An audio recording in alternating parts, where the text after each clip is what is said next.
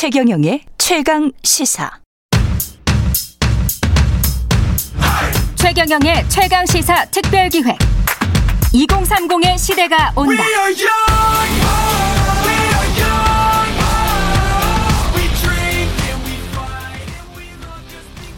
저희들 세대에서는 다 체감하던 그런 상황들이 이제 표심으로 나오지 않았나 그렇게 생각합니다. 취업 문제도 그렇고 일자리 창출이라든지 이런 게 해결이 됐다고도 못하고 그래서 배신감 같이 좀 느껴지지 않았을까 거대 여당으로 비민주적으로 처리하는 일들이 많다고 또 느껴지기도 하고 뭐 사회적 거리두기 이런 걸로 자영업자들도 많이 힘들고 이러는데 그런 거에 대한 반영도 있다고 생각해요. LH나 뭐 인구권 관련된 것도 당장 젊은 사람들 입장에서 는 피부에 와닿는 것부터 생각을 해봤을 때 집값이 이렇게 터무니없이 높아지면은 살 수가 없으니까 세금을 너무 많이 내요 제가. 열심히 사는데 세금으로 가져가면 기분이 안 좋잖아요. 중산층한테 많이 뺏어가는 게 맞나 싶은 이 거죠? 정권에서 좀 민 게 부동산이랑 대북 정책인데 결국에 실패했는데 인정도 안 했잖아요. 배신감을 느끼는 것 같고 젊은 사람들은 특정 당을 지지한다고 얘기하는 것보다는 자기한테 조금 도움이 되고 그런 정책들을 펼치는 당을 결국 지지한다고 생각을 아니 하는데 뭐 그렇게 찍는다고 쉽게 나라가 바뀌겠어요 근데 그냥 큰 기대는 안 하고 그냥 조금만 나아졌으면 좋겠네요 네. 이번 선거에 대한 2030 세대의 목소리 방금 들으셨는데 배신감이라는 단어가 많이 등장하네요. 최근에 최강 시사에서는 2030 세대들을 정치, 경제, 사회 등 각 분야별 전문가와 함께 탐구해보는 특별기획 2030의 시대가 온다를 마련했습니다. 오늘부터 5주간 매주 화요일 이 시간에 보내드리는데요. 첫 시간에는 오늘은 2030과 정치 이야기 해보겠습니다. 배종찬 인사이트 K 연구소장 나와 계십니다. 안녕하십니까? 안녕하십니까? 예. 2030 세대가 이렇게 부각이 된게 음, 처음인 것 같기도 합니다. 예. 꼭 그렇지만은 않고요. 꼭 그렇지는 않습니까? 그러니까 예. 2030의 청년 세대 표심은 선거에서는 사실 중요했죠. 음. 근데 관심을 안 기울인 거죠. 예, 우리가 예. 부각되기 이전에 사실은 관심을 가졌어야 되는데 예. 요즘에 이런 생각이 문득 드는 게 한 CF 광고를 보면 니들이 새우 맛을 알아 이렇게 한다고요. 맞아요. 모르는 그건- 것 같아요. 새우 맛을. 우리 예. 2030 2030에 대해서 아는 척했어요. 예, 맞습니다. 우리 때는 말이야. 예. 20대는 예. 학교 다닐 때 이랬단다. 그건 나때 꼰대예요. 예, 라떼는 말이야. 예. 예. 그렇기 때문에 20, 30대가 화가 났어. 맞습니다. 니들이 새우 맛을 알아? 이렇게 예. 된 거죠. 예. 그래서 오늘부터는 좀 새우 맛을 보, 여드리겠습니다 네. 예, 보내드리겠습니다. 저도 좀 정신 차려야 될 것 같고요. 20대와 30대 투표 성향은 어떻, 어땠습니까? 이번 보궐선, 보궐선거는 네. 명백하게 부- 어, 경고 투표였죠. 예. 경고 투표예요. 경고 투표다. 2030 세대가 경고 투표를 여론조사에서는 보인 적이 있었지만 여러 예. 차례 보였죠. 예. 왜냐하면 특정 현안에 대해서 가상 화폐 그래서 폐쇄한다고 2018년 1월 달에 발표했을 때, 어이, 뭐야, 이거? 이렇게 격앙을 했단 말이에요. 그렇죠. 그리고 또 2월 달에 남북 여자 아이스하키 단일팀에 대해서 구성, 음. 구성 이야기가 나올 때도, 어, 이건 뭐야? 이렇게 됐단 말이거든요. 그리고 인천국제공항공사 이야기가 나왔을 때도 발끈했거든요. 예. 그러니까 이번 선거는 국민의힘과 국민의 후보, 후보가 좋아서가 아니라 음. 명백하게 우리가 마치 엑스레이 사진을 찍어보면 이건 경고 투표죠. 아니 우리가 밀어줬는데 예. 1억이야? 이럴 거야? 하는 경고 성격이 분명하게 나왔죠. 이 가상화폐에 관해서 분노를 한 것 같은 경우는 네. 가치관이 정말 다른 것 같더라고요. 그럼요. 예. 가상화폐라고 하면 전통적인 세대들 같은 경우는 아니 그냥 화폐, 네. 전통적인 화폐 그리고 가상화폐는 투기 음. 이렇게 생각을 하는데 2030 세대는 이것을 하나의 어떤 그 사회적 경제적으로 올라갈 수 있는 사다리 그렇죠. 중에 하나 왜 나빠 이렇게 생각하는 이런 친구들이 굉장히 아이, 많더라고요. 예. 계층 사다리는 이미 무너졌고 그렇죠. 그럼 30대가 생각했을 때는 이제 부동산 좀 남아 있고 예. 20대는 비트코인이었거든요. 가상화폐, 암호화폐였어요. 맞습니다. 근데 예. 이거 맞겠다 그러니까 아니 자기들은 뭐 부동산 다 해서 돈 벌고 음. 또 주식 왕년에 다 돈 벌고 우린 뭐야 이렇게 됐던 거죠. 맞습니다.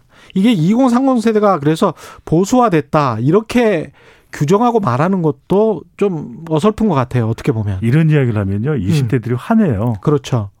당신들이 우리를 아느냐. 그렇지. 자꾸만 계속 말씀드리는 게 예. 저도 잘 몰라요. 예. 그런데 아는 척 하는 거에 대해서 더 신물이 나는 거죠. 음. 그래서 20대들한테 물어보면 막 방송 나와서 분석을 한다. 음. 우리를 모르면서 뭐 신보수 어쩌고 뭐 애국 지향 세대 이렇게 얘기하는데 예. 어린 반푼이지도 없는 이야기다.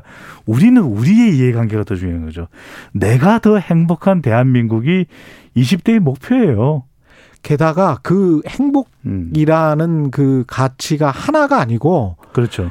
다방면으로 막 쪼개져 있는 것 같더라고요. 다발적이죠. 예. 다발적이고 우리가 예, 보통 그걸 잘 이해해야 되겠더라고요. 이념 잣대를 자꾸만 남북 관계 가지고 나눕니다. 예. 북한에 대한 시각 가지고 진보냐 보수냐 나오는데 더 이상 그렇지가 않아요. 그렇습니다. 20대, 30대 그거는 예. 50대 이상이나 통용이 되는 이야기고 음. 말 그대로 하나로 우리가 용어를 해석을 해보면 20대는 이념보다는 이해입니다. 음. 이데올로기보다는 인터레스트입니다. 예. 이걸 분명히 알아야 되는 거죠. 예. 이념보다는 이해고 이데올로기보다는 인트레스트다. 이익이다. 이런 거를 확인할 수가 있었으면 이번에 구체적으로 수치를 좀 말씀을 해 주시면 그렇죠. 그러니까 우리가 예.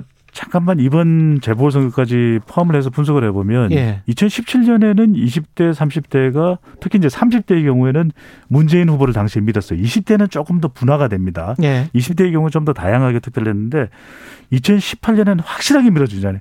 20대, 30대가 어, 여당을 밀어줍니다. 그래서 여당이 앞서가지 않습니까? 지방선거에서. 그때 왜 밀어줬습니까? 남북 개혁, 남북 관계를 개선시키는 마음이 편해졌어요. 아. 그러니까 그건 뭐냐? 개혁을 하니까 우리가 이만큼 편해지니까 심리적으로 기대감을 가지게 되니까 여당을 밀어준 겁니다. 북한이 미사일 안 쏘고 이러니까 네. 예, 그러면 좀 편안하게 살 수 있다. 그렇죠. 예. 지난해 지난해에는 음. 지방 선거 이후에 총선거에서는 왜 또 여당을 밀어줬냐? 이건 방역 개혁 기대감인 거죠. 아. 그래도 이제 국회 때문에 일 못한다고 발목 잡힌다고 했으니까 한번 해봐라. 음. 해봐라. 이렇게 얘기를 했는데 지금 이걸 어떻게 해석하냐 하면은 지난해 총선거 때도 그 이전에 조국 전 장관 검찰 갈등 사태가 있었는데 압승하지 않느냐. 그러니까 조국 전 장관에 대해서는 2030 세대가 밀어줬다. 그게 아니라니까요. 예. 그건 투표 기준에 포함이 안 됐어. 음. 투표 기준은 그냥 방역 개혁을 하고 그동안 국회 발목 잡는다니까 그러니까 한번 밀어줄 테니까 한번 해보세요 제발 우리를 네. 위해서 우리를 위해서라는 전제 조건이 들어가 있는데 2030 세대를 위한 정책이 별로 없었죠. 그런데 우리를 이번 위해서라는 게 아까 말씀하시는 대로 어, 이해를 하자면 우리의 이익을 위해서, 그렇습니다. 우리의 이해관계를 위해서 이렇게 되는 그거죠. 거예요. 예. 이념이 중요한 게 아닙니다. 우리의 가치를 위해서가 아니고. 그러니까 이번에 보면은 이 재보궐선거에서 서울 지역의 출구조사를 기준으로 해서 분석을 해드리면 예. 음. 남성의 경우에는 20대가 70%가 넘게 오세훈 후보를 지지했단 말이에요. 예. 근데 오 후보가 너무 좋아서 예. 오 시장이 마음에 들어서 국민의힘이 반짝반짝해서 아니라 음. 그게 아니라 지금 화가 난 거예요. 예. 왜 화가 났느냐? 특히 20대 남성은 상박입니다. 상대적 박탈감. 상박. 그러니까 우리는 군대까지 가니까 학력 단절도 되는데 우리가 네. 보상받은 게 뭐지? 만날 남존 여비 남자들은 존중받고 여성 여성들은 피해를 받았다 그랬는데 그게 20대야. 20대는 여성들이 더 잘 나가요. 이렇게 20대는 되버리는 전혀 다른 경험을 지금 하고 그러니까요. 있어요. 그런데- 학교 다닐 때부터 여자 애- 아이들한테 맞고 사는 애들도 꽤 있어. 그런데 예. 이건 꼭 문재인 대통령에 대한 분노라기보다는 예. 페미니스트 대통령이라 그러고 계속 여성만 강조되다 보니까 음. 발끈 화가 난 것이거든요. 근데 음. 그럼 20대 여성이라도 여당을 더 많이 전폭적으로 지지해야 되잖아요. 근데 예. 그렇지 않은 게 20대 여성들의 경우에는 바로 이 양성평등의 실질적인 가치가 중요한 것이거든요. 이번 선거에 또 성격이 그랬었고. 그러니까요. 그러니까 예. 오히려 20대 여성 같은 경우에는 거의 한 20% 가까이, 가까이 10% 넘게는 소수 정당에게 투표합니다. 음. 그 우리한테 중요한 건 부동산 우리 어차피 반값 해도 사지도 못해. 예. 그게 아니야. 내곡동 땅 관심 없어. 음. 우리한테 관심 있는 건 20대 여성들을 위해서 여기가 안전하고 대한민국이 양성평등이 실질적으로 가치가 존중받는 사회이기를 원해. 그런데 그 이야기는 소수 정당의 후보가 뭐 신지의 신지의 오태양 후보가 이야기를 하는 거예요. 아. 그러다 보니까 20대가 볼 때는 아니 현수막을 보니까 우리를 원하는 우리를 위해 주는 후보는 딴 사람인데 음. 거대 정당이 아닌데 예. 이런 판단을 해버린 거죠. 그러네요. 예. 그래서 안 될 거를 뻔히 알면서도 이제 지지를 하는 거예요. 그러니까요. 이게 네. 우리 마음을 좀 알아달라라고 하는 강한 경고가 여기에도 포함이 되어 있었던 것이죠. 40대 이후 세대들이 흔히 생각하는 뭐 산업화, 민주화 이 프레임 가지고 이 세대를 접근해서는 안 되겠습니다. 안 되는 거죠. 예. 그러니까 이제 지금도 민주당에서도 지난 총선 이후에 계속해서 제기가 됐던 것이 20, 30대를 위해서 무엇을 할 수 있을까라는 이야기를 어, 적극적으로 문제 제기가 되어 왔거든요. 근데 그게 예. 기울이지 않았다라는 것이죠. 그러니까 음. 20대 남성들의 경우에는 대학을 졸업해도 갈 데가 없어요. 중소기업? 그 중소기업 가면 좋겠지만 중소기업 가서 계속 지속적으로 뒷받침되는 우리의 고용 시장이지만 꼭 그렇지도 않은 것이거든요. 예. 그러다 보니까 대기업도 일자리가 없죠. 코로나 국면이라고 계속해서 정부는 어렵다고만 이야기를 하고 있고 예. 그러다 보니까 20대 남성들의 경우에는 취업 시장에서 여성들에게 더 치이는 상태가 되거든요. 그러니까 이런 분노가 계속 축적이 되어 왔던 것이죠. 일자리 문제, 부동산 문제, 결국 이제 민생 문제네요. 9368님은 2030 세대 엄마입니다. 이번 선거 결과는 취업난 부동산 문제에 대한 절망감의 표출이었다고 생각합니다. 0607님은 2030 세대가 보기엔 4050 아버지들의 정당인 민주당이 꼰대 정당인 겁니다. 일자리 경제 문제가 가장 큽니다. 이런 말씀하셨습니다. 그러니까 우리가 예. 이 정당으로 볼때 우리 시각에서는 분류를 할 때 자꾸 진보 정당이 민주당이다. 예. 보수 정당이 국민의힘이다 이렇게 생각하죠. 예. 근데 20대 30대는 다 다 기득권 정당이에요. 진보 보수가 아니라 다 아저씨들 정당이구나. 그러니까, 그러니까 말 그대로 라떼 정당과 꼰대 예. 정당이니까 예. 자꾸 우리를 이해하는 척만 하려고 한다. 음. 정작 우리를 이해해 본 적이 있느냐 이렇게 이야기를 하고 그러다 보니까 이들은 최근에 나오는 양쪽 정당의 초선 의원들의 이야기에 대해서도 별로 귀를 안 기울여요. 음. 왜냐하면 또 딴 세상이다. 또 뭐가 어떻고 당권을 어, 전당대회에서 당원들이 투표할 수 있도록 해야 된다. 중앙위원회에서 결정하면 안 된다. 예. 민주당에서 이런 이야기 나오는데 이게 무슨 관심이 있겠습니까? 또 당대표를 조금 7일간 앞당겨서 5월 2일 뽑겠다. 국민의힘은 지금 초선 의원도 당권에 도전하겠다. 2030 세대한테 물어보면 아무도 관심이 없어요. 이게 그 잘 이해를 해야 되겠는 게 네. 20대들이 뭐 이렇게 반응을 했다고 해서 또 이렇게 분석을 하는 분들도 있을 것 같은데 정치를 모르고 정치 경험이 없어서 투표 결과 이렇게 나왔다 이렇게 할 수도 있을 것 같은데 네. 그렇게 말하는 순간 정말 꼰대가 되는 겁니다. 예. 이게 꼰대만 아니고 라떼 꼰대가 되는 예, 거죠. 라떼 꼰대가 되는 것 같아요. 네.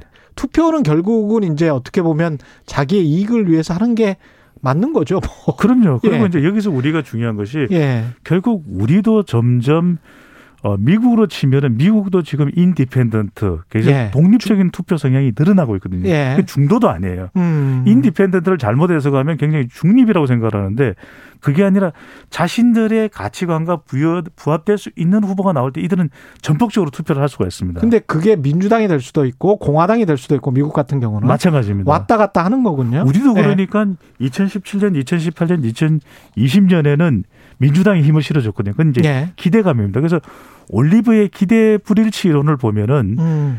기대가 조금 틀어져도 그래도 계속 기대를 유지해요. 그래도 네. 잘할 거야. 예. 그것이 유지돼 왔던 것이 이제 2020년까지였는데 매년 간 거구나. 그렇습니다. 예. 그런데 이제 1년을 뒤 기다려 봤는데 별로 그 효능감이 오지 않기 때문에 20, 30대가 어떤 판단을 했냐.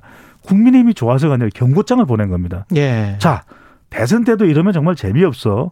라고 하는 아주 강력한 경고장을 보냈기 때문에 예. 지금 당권을 어떻게 하겠다. 우리끼리 내부에서 중진이냐 아니면 초재선 음. 의원들의 개혁 주장을 받아들이냐 이게 문제가 아니라 그것도 old frame이네요. old frame입니다. 지금 예. 빨리 2030 세대의 눈높이에서 저도 잘 모르지만 음. 그래도 이들의 눈높이에서 보려면 과연 이들이 원하는 게 뭘까? 예. 이걸 정말 진지하게 귀 기울여야 되는 거죠.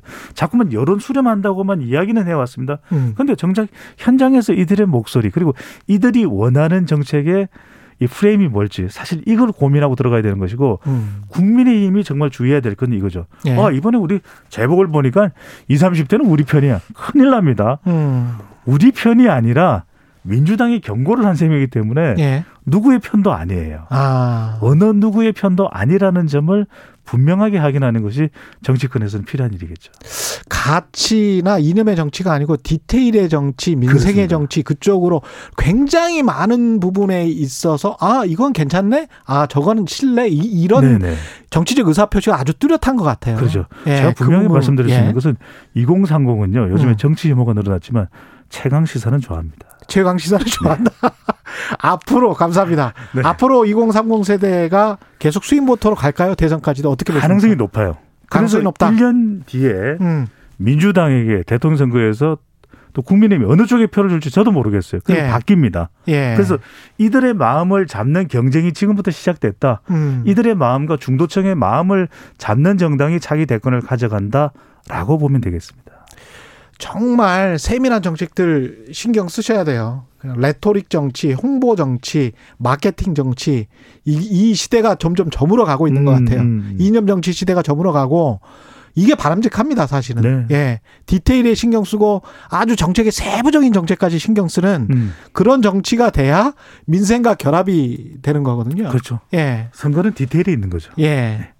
알겠습니다. 말씀 감사하고요. 지금까지 배종찬 인사이트 K 연구소장이었습니다. 고맙습니다. 감사합니다. 예, KBS 1라디오 최경영의 최강 시사 듣고 계신 지금 시각 8시 46분으로 향하고 있습니다.